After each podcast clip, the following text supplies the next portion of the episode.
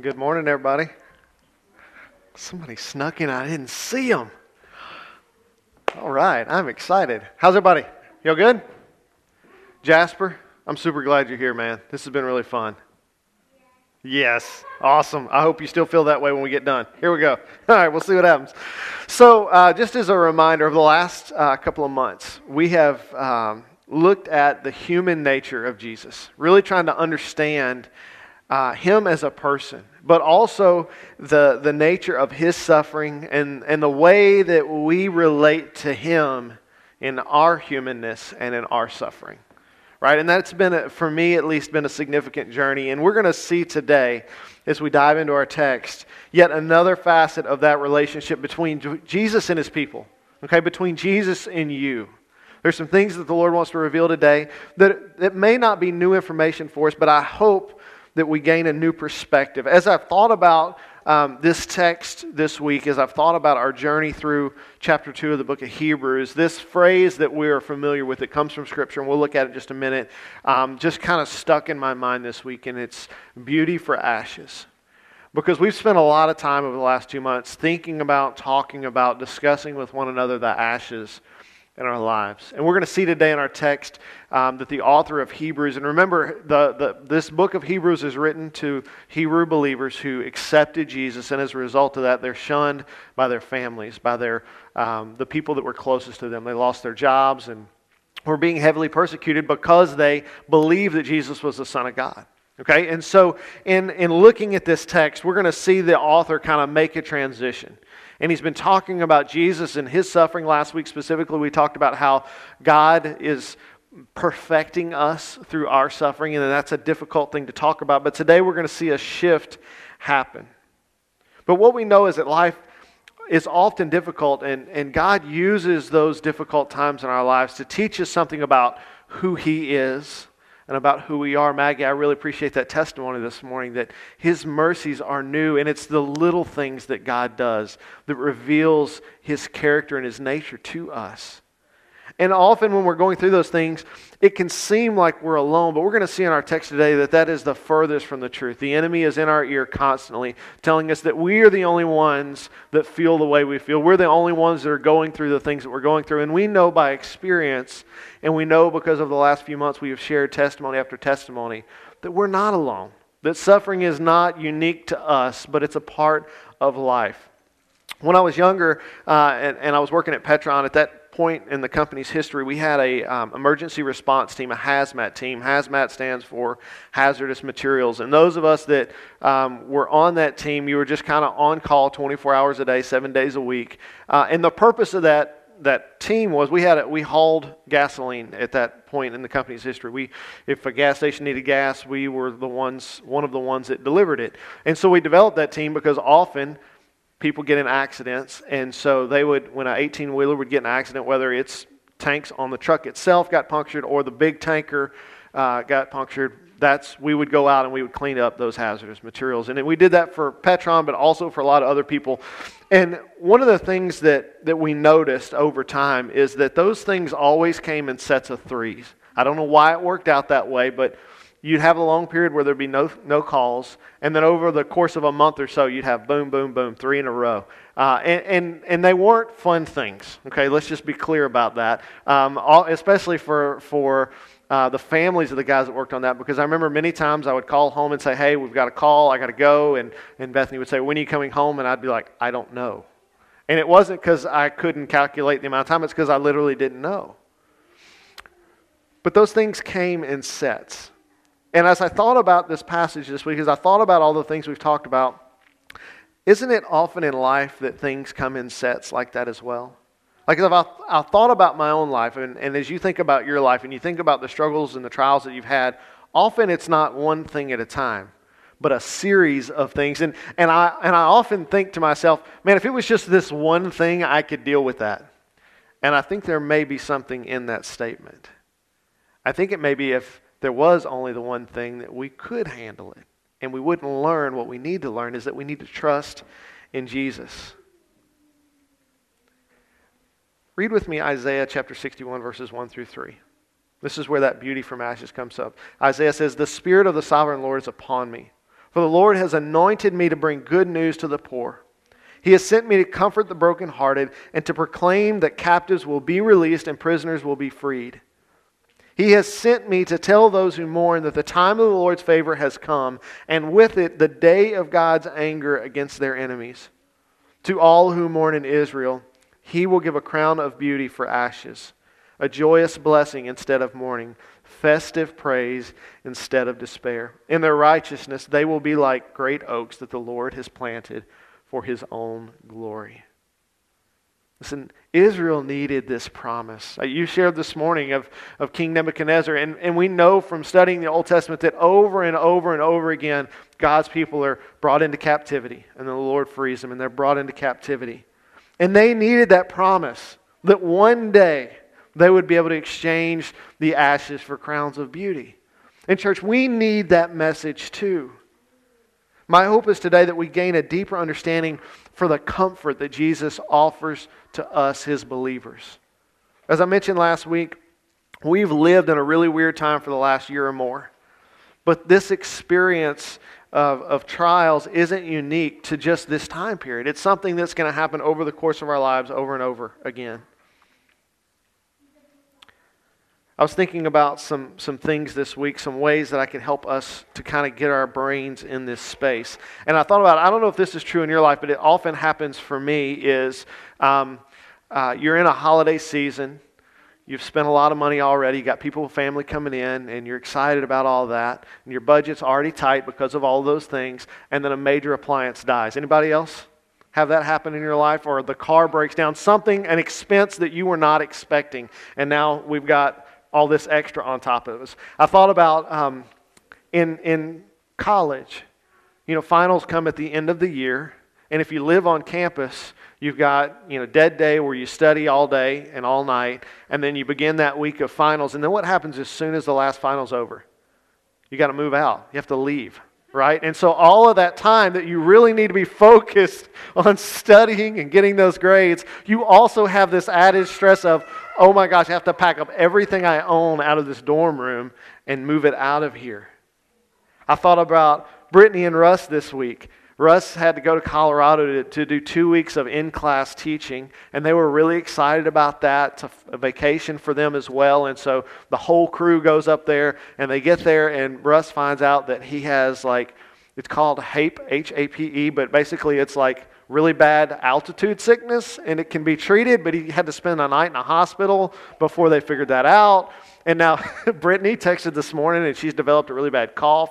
She's going to get COVID testing. And don't forget, he's there to teach, which he can't do when he's in the hospital. And then they're going to come home, be home for two weeks, and they're moving to Idaho. Right? Like sometimes life, we just just gets heaped on us. And, and when we think about those things, if you think about your own life, you've you've seen those things happen. We've heard time and time again over the last few months of God taking care of us in the midst of our trials. And we're going to see in a moment when we read our passage for today why beauty for ashes has come to mind so much for me. It's because God takes those times of difficulty and He makes them beautiful for us. I want to share with you this morning an excerpt of a message that Charles Spurgeon gave regarding this passage in Isaiah. And listen to the words he says. This is his, his introduction to his message. He said, I would remind you that the mission of our Lord Jesus Christ related to mourners in Zion. He did not come into the world to exalt those who are high, to give great power to the strong, or to clothe those who are already clad in their own righteousness. No, the Spirit of God was upon him that he might preach good tidings to the meek, that broken hearts should be bound up, captives redeemed, and prisoners released. He came with blessings for the poor, not with luxuries for the rich. This ought to be a very great subject of thanksgiving to those who are heavy of heart and all of our talking about suffering. Isn't it incredible that those are the people that Jesus came for? Not for the, you know, we, we remember Jesus saying that he didn't come for the, those that were not sick. Doctors don't go to those that are healthy, he goes to those that are sick. That it's in the midst of our suffering when we feel like we're at our lowest, that that is when Jesus is the most persistent about coming to us, not the other way around. It's significant for us to understand and be able to share with others because of the prevalent idea in our culture that we need to get ourselves right. It's so important for us to internalize and understand that the point when we're not right, that's the moment when Jesus wants to be there, not the other way around. Jesus came for us as we are, and as we're about to see, he delights in us as we are. Look with me at Hebrews chapter 2, verses 11 through 13. It says, For the one who sanctifies and those who are sanctified all have one Father. That is why Jesus is not ashamed to call them brothers and sisters, saying, I will proclaim your name to my brothers and sisters. I will sing hymns to you in the congregation. Again, I will trust in him. And again, here I am with the children God gave me. See, Jesus is being quoted, or, or the author is quoting Jesus, who's quoting the Old Testament. And that would have been obvious to the church, but sometimes that's lost on us. And so I want to jump back to one of the things that he's quoting. This is the first uh, seven verses of Psalm 22. And I want us to read this, and I want us to recognize how the hearers would have identified. Put your mind in the, in the space where they were, or perhaps in the middle of your own struggle that you're going through right now, and listen to the words of the psalmist, and let's recognize how we identify and how they would have identified. It says, My God, my God. Why have you abandoned me? Why are you so far from my deliverance and from my words of groaning? My God, I cry by day, but you do not answer. By night, yet I have no rest. But you are holy, enthroned on the praises of Israel. Our ancestors trusted in you, and they trusted, and you rescued them. They cried to you and were set free. They trusted in you and were not disgraced. But I am a worm and not a man scorned by mankind and despised by people. Everyone who sees me mocks me. They sneer and shake their heads. You see, they were, they were struggling. The psalmist, in this moment when he is pouring his heart out onto the page, is struggling with something. We don't know what it is. We know what the Hebrew church was struggling with. They've lost these loved ones, these people that they held in such high regard, just immediately shunned them in your own life. I don't know what you're going through, but often we, we read the words of these Psalms and we go, man, that's how I feel. Thank you. Isn't it odd how knowing that someone else is struggling makes us feel better? Have you ever thought about that? And not, I don't think it's because we go, huh, glad, I'm glad they're not happy, just like I'm not happy. I think it's because it makes us feel better to realize that we're not alone. I think that's why the Psalms are so encouraging because we can read those words and go, yes. One of the great things about the Psalms is that it gives voice to our feelings. I don't, I don't know about you, but I'm not great at figuring out A, how I feel, and B, sharing that with other people. I struggle with putting my emotions into words sometimes. And what the psalmist is describing here is what we have experienced in kind is that these are our ashes. It's those moments when life is so difficult, when the troubles are piled on and piled on and piled on, and we're going, God, I can't do it.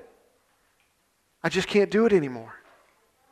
But the beauty is in what Jesus says in Hebrews chapter 2, verse 11. Look at verse 11 with me again. It says, For the one who sanctifies, that's Jesus, and those who are sanctified, that's us, all have one Father.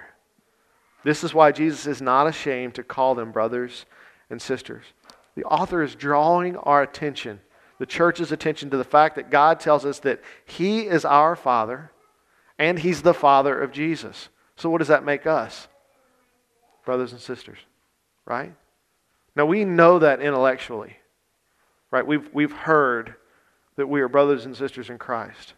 But do we recognize that in our heart? Do we realize it? Have you let that sink in? That we are the brothers and sisters of Christ. Because that is significant. That is on a different level.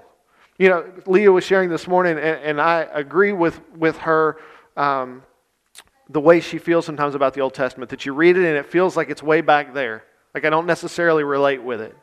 And often I think that we feel that same way about God, especially when we're going through a hard time. We, we think He can't possibly understand what I'm going through right now. But he's not just a God that's over there, and that's the beauty in all this is that he is your brother, and you are his brother or his sister. In John chapter 20, verse 17, Jesus even says this himself. He says, Do not cling to me, Jesus told her, since I have not yet ascended to the Father.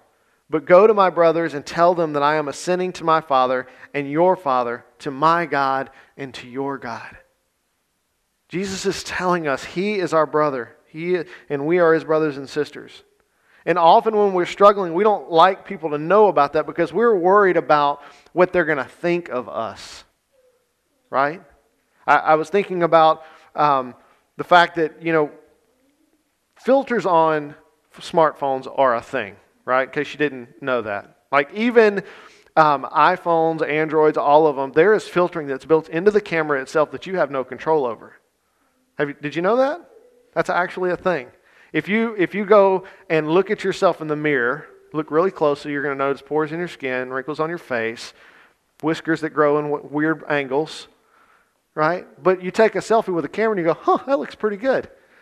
But if you ever do this when you get home, take a, take a selfie with your phone and look at the selfie and look in the mirror. And they're going to be different images.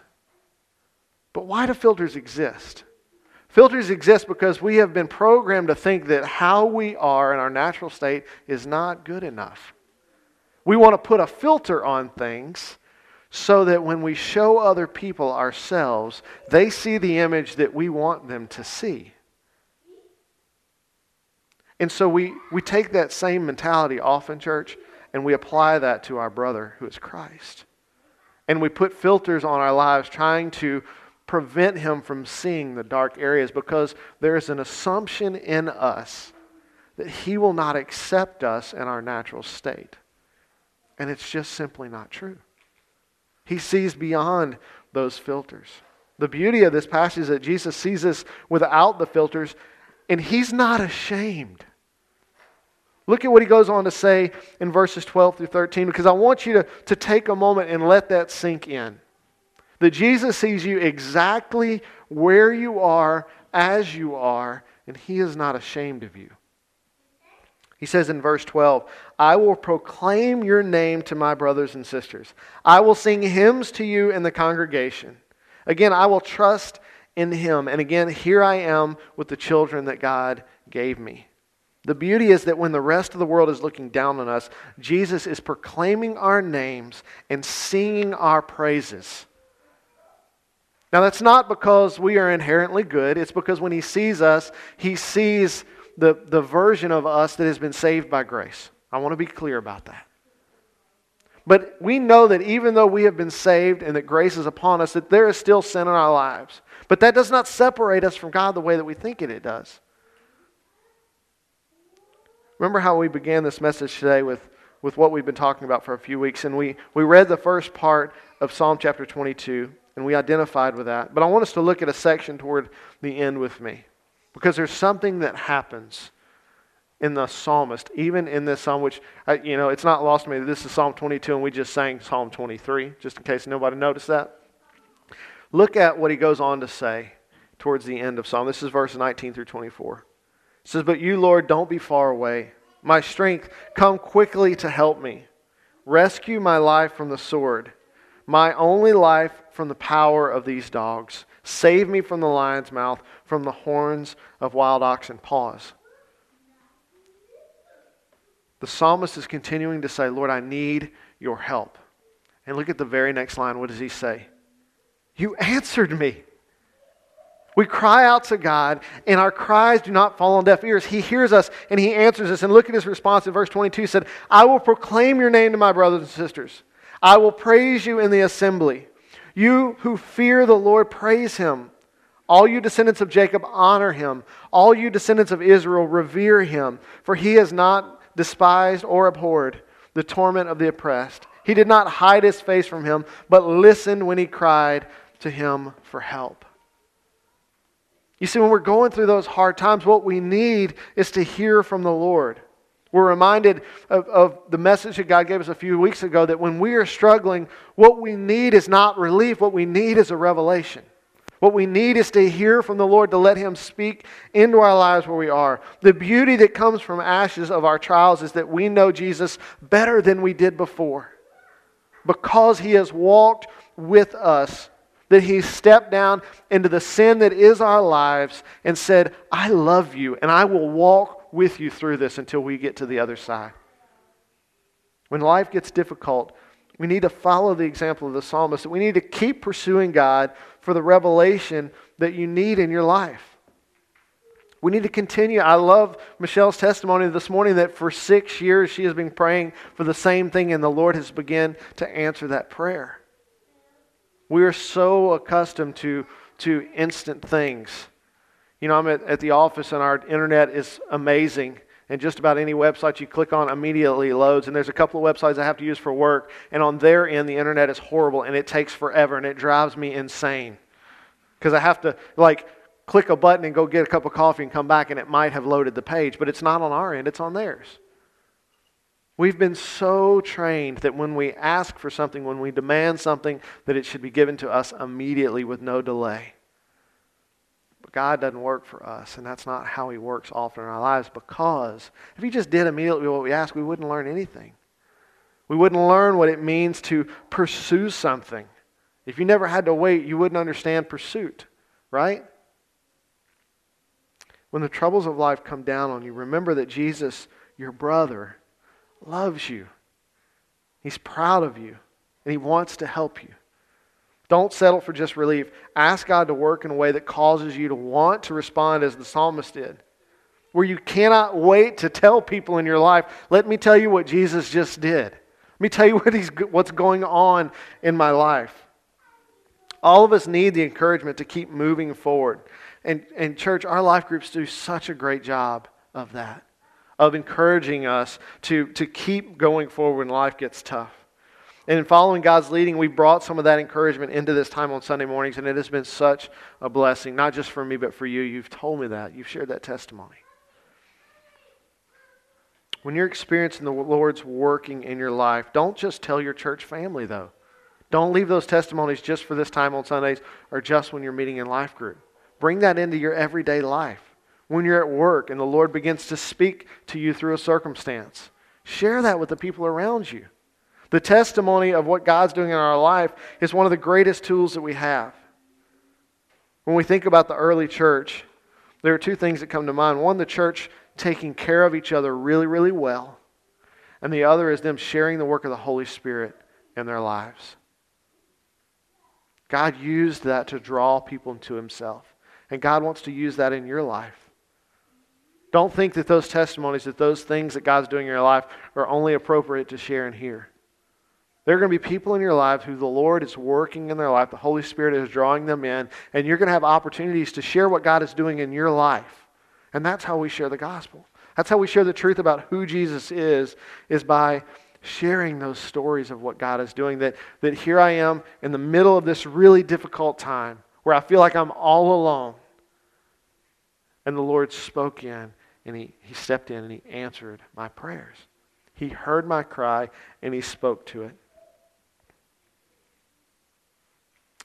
The testimony for God making beauty out of ashes in our lives is an incredibly powerful testimony.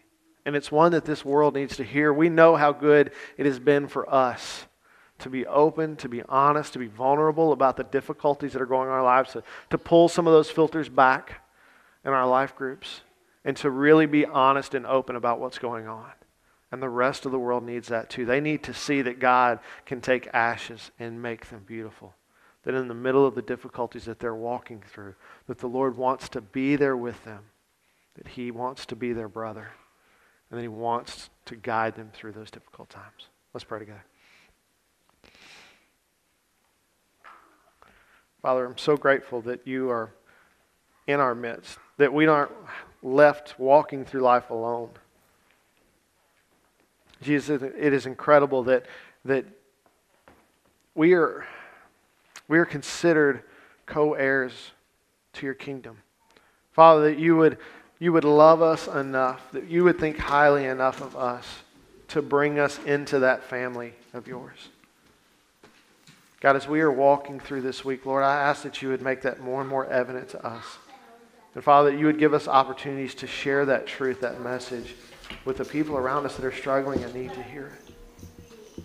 Father, teach us to see ourselves the way that you see us. It's in Jesus' name we pray. Amen. Go ahead and stand.